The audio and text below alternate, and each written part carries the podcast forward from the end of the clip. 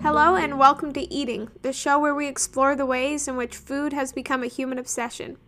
From sheer necessity to overt gluttony, I'm your host, Gabby Splaver. Stories of culinary success have long been identified with the path of chefs who worked their way up from street food to Michelin class restaurants in large cities. However, to every rule, there is an exception. Today, we have the pleasure of talking to the esteemed Johnny Ray Zone, the chef owner of Howlin' Ray's in Chinatown's Far East Plaza in downtown LA. Howlin' Ray's is the hottest new eatery on the LA food scene, featuring Nashville style hot chicken. Mr. Zone, thanks so much for taking the time to be here today and to talk about your phenomenal success. Definitely. Thanks for having me. So, why don't we start off uh, with you telling me a little bit about yourself and what initially drew you towards food and cooking? Definitely, yeah. I mean, early on in my uh, life, you know, like 12, 14, I was always interested in basketball, you know, and, and playing like on a collegiate level and things like that. And um, I took a trip out to New Mexico when I was about 16, 17 uh, for like a summer vacation and had this burger that was just really mind blowing in the sense of like everything was local. The the peppers were grown locally. The bakery that baked the bread was like right down the street, and you know it wasn't even a beef burger. I think it was like uh, like bison or something like that, and it was just so good that um, it kind of like flipped me where I was like, you know what, I really want to know how to cook like this, you know. And it wasn't so much about just cooking a hamburger or, or cooking, you know, uh, fancy food or, or low end food or, or what have you. It was more like, how can I cook with a purpose and with like soul, you know? And um, so since then, I kind of ditched the whole basketball efforts, you know, still played, but um, I decided to start, you know, working in. Um, restaurants, and I took a you know dishwashing job at a French restaurant, um, and kind of started to work my way up from there. Um, but I started to see a lot of similarities between basketball and the kind of team environment in the kitchen, you know, and footwork. Like like I don't know if you know about like Sha- Shaquille O'Neal and like his footwork, you know, uh, in in the post and drop stepping and you know, it was very similar to this dance you're doing in the kitchen where you're like juggling all these different saute pans and you have all these different things going on. And so I started to see a lot of similarities in it, and the passion just kind of grew, you know. And um, so then I started to kind of study and uh, ordered a book off of uh, Amazon, uh, the Culinary Institute of America textbook, um, for like 20 or 40 bucks or something like that. And I just started going deep into that book and studying it um, on my off time simultaneously while I was working at uh, this French restaurant. And uh, from there, you know, I just kept kept going. Uh, kept I worked at a place, you know, for like about a year or two, um, observing as much as I can, uh, kind of hopped around a little bit, um, and eventually ended up working for the likes of uh, Gordon Ramsay, Thomas Keller, Nobu Matsuhisa and uh, doing a stage, you know, even for Sean Brock out in uh, Nashville, and um, it kind of took off from there. Wow, yeah, I mean that's amazing to see. Cause, um, I also know that you know you were on multiple um, popular cooking competition shows, like on Food Network, uh, including Cutthroat Kitchen and Beat Bobby Flay.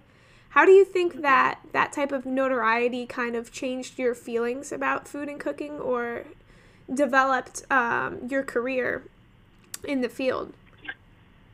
Yeah, for sure. I, I mean, I think with the, you know, pre-COVID and, and everything going on with uh, restaurants, you know, there, there's, uh, especially with Top Chef and um, a lot of these different shows, um, it kind of glamorized cooking a little bit, you know, like it glamorized the chefs with like rock stars, things like that. Um, a lot of the cooking shows, it took me a while to to like actually accept like okay I'll, I'll go on it kind of thing because in post editing and things like that they can really portray you know different sides of you and there's there's a lot of different uh what is it like ways to edit a show you know and they they really hold the control because it's their show. So um it definitely helped but it wasn't as helpful in my career as say putting in you know like eight years of just you know uh, working with talented chefs and working under them and not necessarily like being my own boss yet. You know, I, I, I would say I had more levity um, in uh, the kind of apprenticeship approach versus the cooking shows. Right. I mean, definitely from what uh, you're describing, I think you turned um, successful restaurant touring just kind of on its head. I mean, you left some of the nation's most um, prestigious restaurants and working um, with amazing chefs to now serving your own food. What do you think kind of inspired you to, to take that risk? Yeah, that was the loss of my father. I took uh, that as a uh, source of inspiration to go out and get it because, you know, I saw how fragile life is and how short life can be, you know, and so you might as well go out and and, and do it. Uh, go after your dreams and chase them. Uh, be fearless, and you're going to make mistakes, but don't be afraid of mistakes, um, and and just keep pushing. Right. Uh, uh, that's definitely a very sobering experience. And what do you think your greatest challenge when you decided to become, you know, a chef owner? What what was the greatest challenge you had to overcome to become that? I think it, it's interesting, uh, you know, challenges and um, you know mistakes and your career in general. As you keep going, uh, the challenges get bigger and bigger and bigger. As long as you can keep dealing with those challenges. So, in terms of like the biggest challenges, I would say there's been a multitude of challenges in the sense of, you know, a, a progression throughout how and it is it's growing, or even just you know the transition from a food truck to to a restaurant, and then even right now the challenge of what does a restaurant look like, you know, uh, post COVID? I'm designing a larger um, location in Pasadena here, and I'm, I'm like I, I'm literally staring at you know these two computer screens, one being the front facade of the building, and then two uh, versions of the layout. You're just like staring at it and like just trying to think about like how do you how do you design a restaurant you know, and what does it look like? Uh, because a lot of restaurants are struggling with like the the mask policy right now, or customers like not wearing masks correctly and things like that. So I would say the biggest challenge is yet to come, but there's been many challenges, and they've been kind of stepping stones for even bigger challenges. Right. Um, to switch switch it up a little bit, um, why hot chicken? yeah, at the time, LA didn't have any hot chicken at all whatsoever.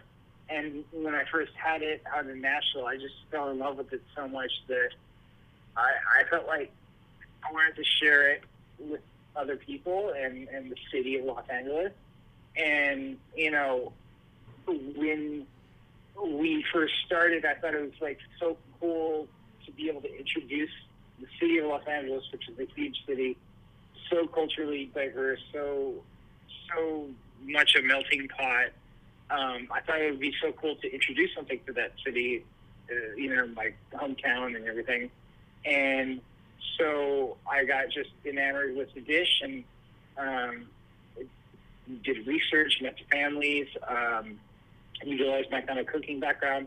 And then now you look at it today, and there's like hundreds of um, hot chicken restaurants all over LA. So it's like pretty insane to, to film and think about, you know. But at the time, you know, just introducing it to the city was just uh, so exciting of a thing uh, for me.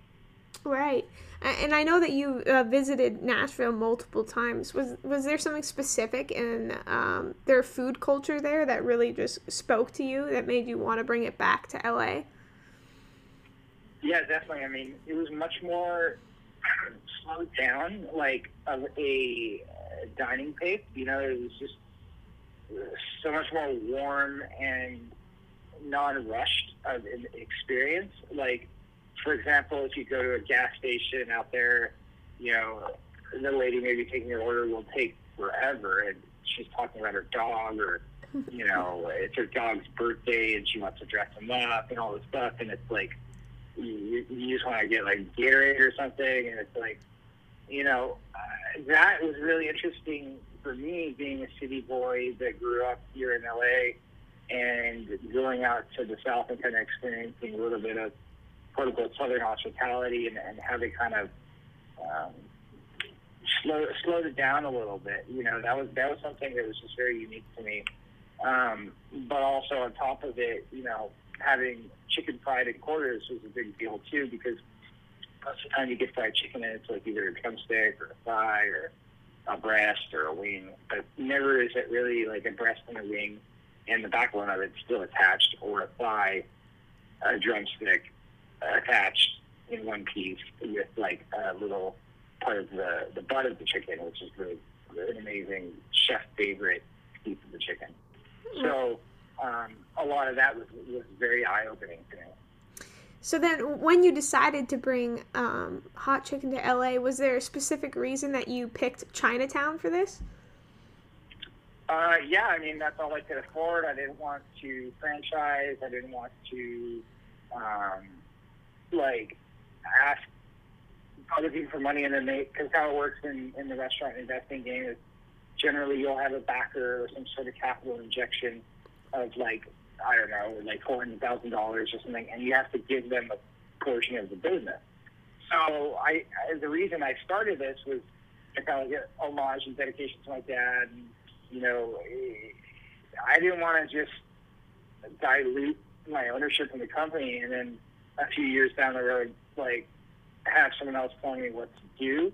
Because that's the whole point of maybe starting a business is because maybe you want to support the show or or be in control and I also didn't want to franchise because I, I I'm, I'm not trying to like sell out hot chicken. I'm not trying to like be the one that like um, is just opening up 20, 30 units or something. I I was always really inspired by brands and uh, restaurants or, or experiences that are unique but also special, you know, and um, that was that was important to me as well. So the reason why we chose Chinatown, or Chinatown chose us, was through a few different relationships that we had with other chefs, uh, kind of going into the plaza, the relationship with the landlord, and the fact that, like, yeah, we didn't have as much capital, so we needed to kind of figure out, work with what we could, you know? Right. And, um, I mean, now you're, uh, your walk up restaurant is, I mean, massively successful. So, how do you think that your passion um, for food kind of influences what you want other people to experience when they come into Howlin' Rays? Well, I think you know understanding what makes you jazzed about something and what makes you passionate about something is very important.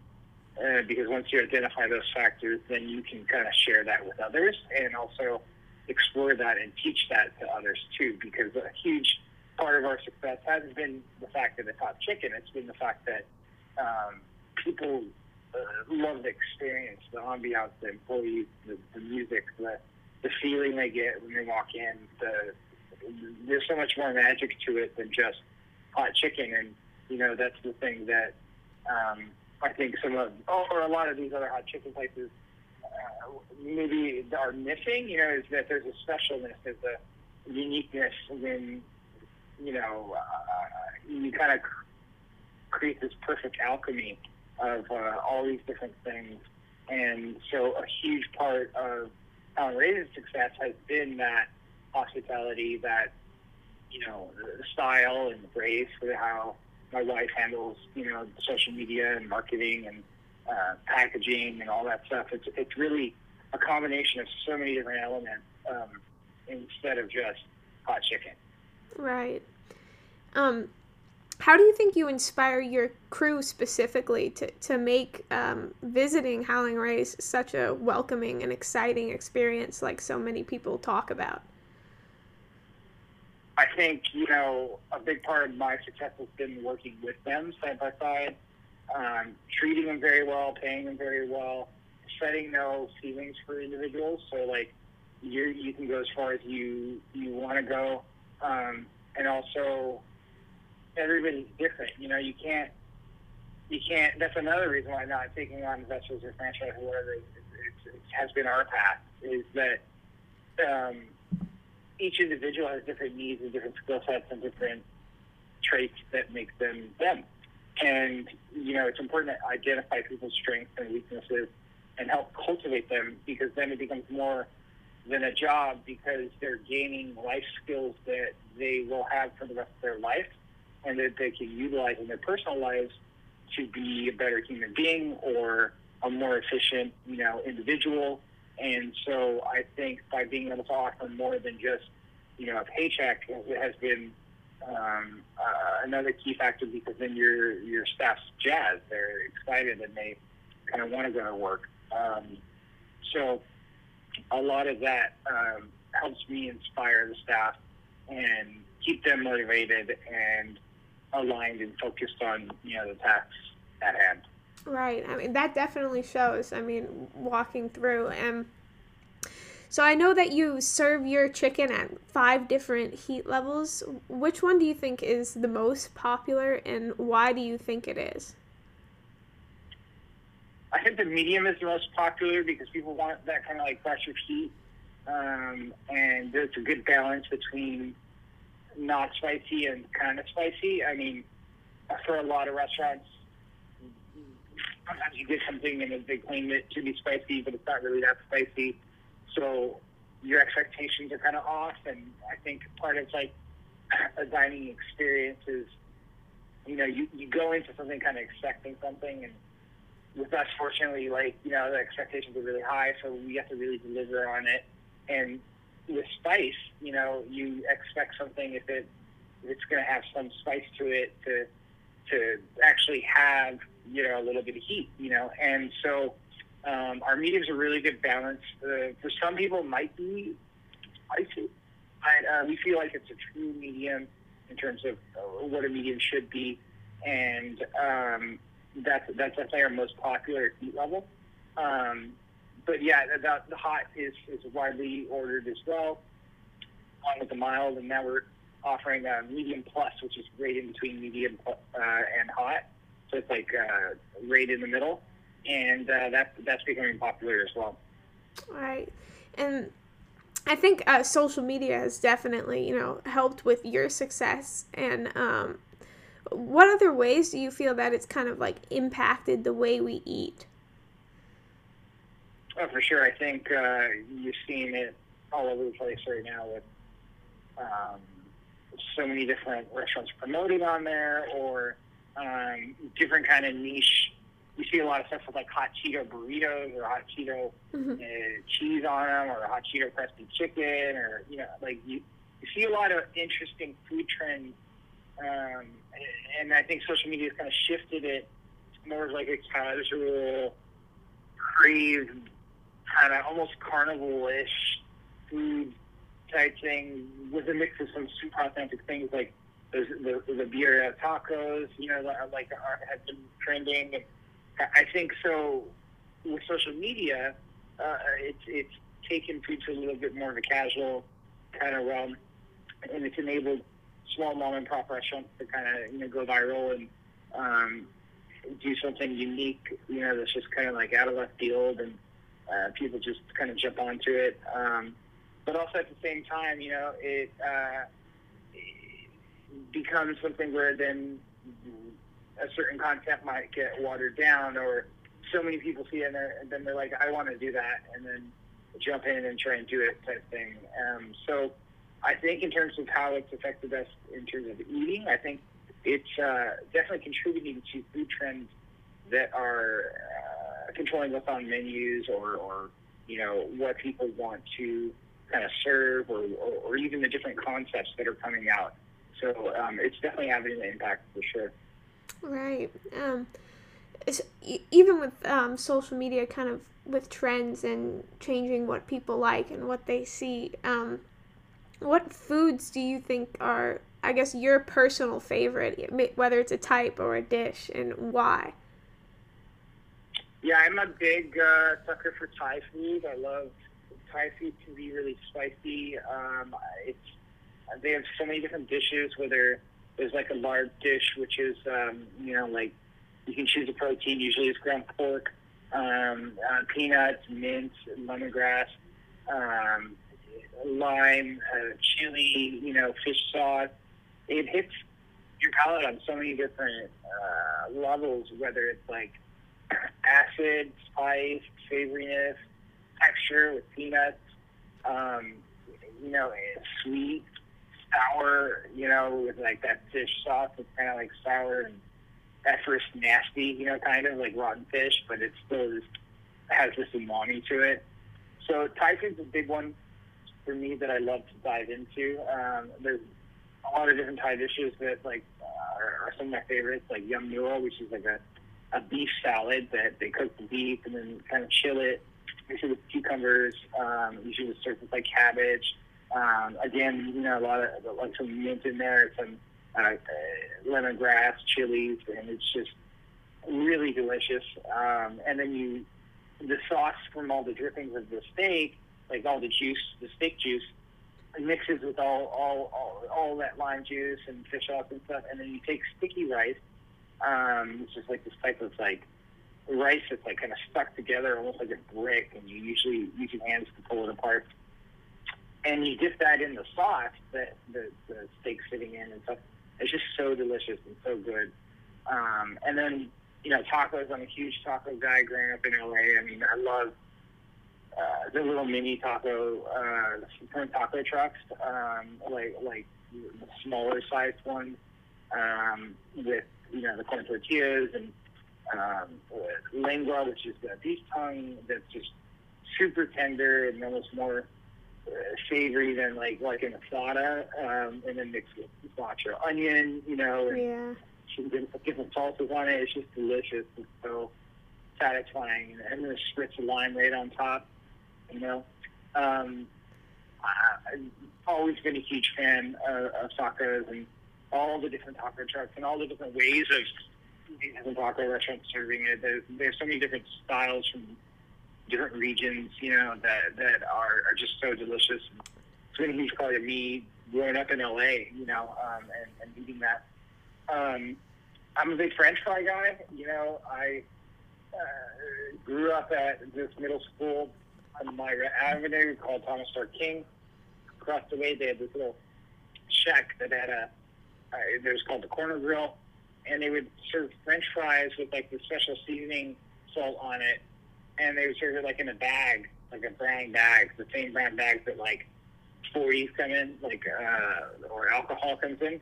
They would use that for uh, their fries, and did like just something about eating out of a bag. You know, I, I simultaneously I'd be eating like I don't know hot Cheetos. Like I was a big hot Cheeto kid. I ate too many of those uh, when I was young. I had to get my appendix cut out due to that.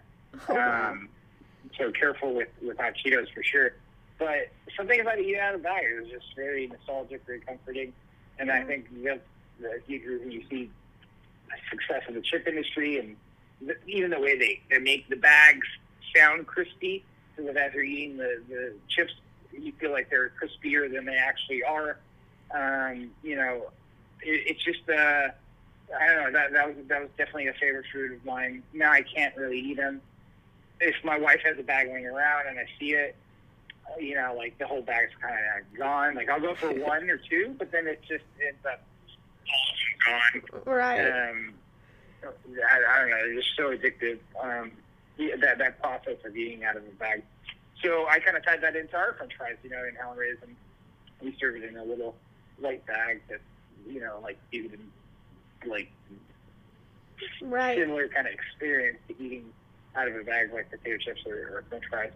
Um, yeah, mean- and then a classic burger. You know, I love burgers. I'm a big uh, simple burger guy, um, where it's just uh, pretty straightforward. All your traditional kind of components on it.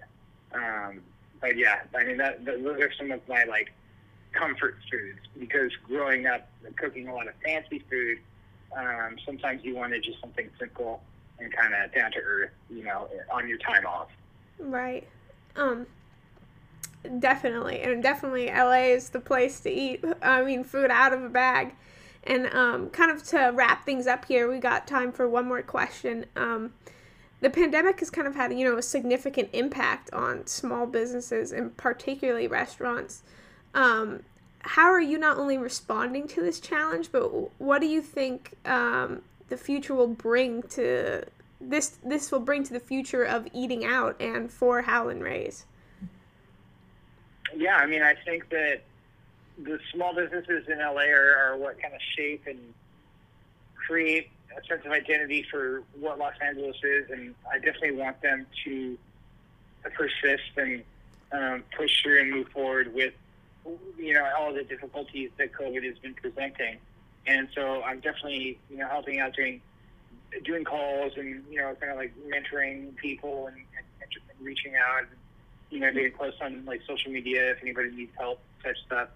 And in terms of us shifting, you know, we've gone to for the past about a year uh, delivery only. Um, so you don't have to wait in a two-hour line or whatever. Um, you can just order it on Postmates and like it's brought to you. Um, and so that's kind of shifted the model a little bit, but it's been really great for us because it's very safe. Where one driver will pick up four orders of uh, food for four different uh, people or four different groups of people, and so that's been an interesting learning curve on um, on delivery and, and making that work. Um, we actually haven't even opened up for you know uh, takeout or, or anything like that yet because we didn't want to encourage too many people conglomerating or you know like like uh, showing up to the restaurant. Um, so we've still been just on delivery only. But as things are slowly opening up, we look forward to you know offering takeout and, and more options uh, for our guests. Right. Well. Well, Mr. Zone, uh, it was a pleasure to speak with you today and to hear your thoughts on eating. I, I wish you continued success. And um, again, Howlin' Rays is in Chinatown's Far East Plaza in downtown LA, um, between North Hill Street and North Broadway Street. And as Mr. Zone said, it's up for delivery on Grubhub, you said? Uh, Postmates. Awesome. So for more info and links to Howlin' Ray's social media, go to kpcradio.com. I want to thank you all for listening. I'm Gabby Splaver, leaving to get something to eat.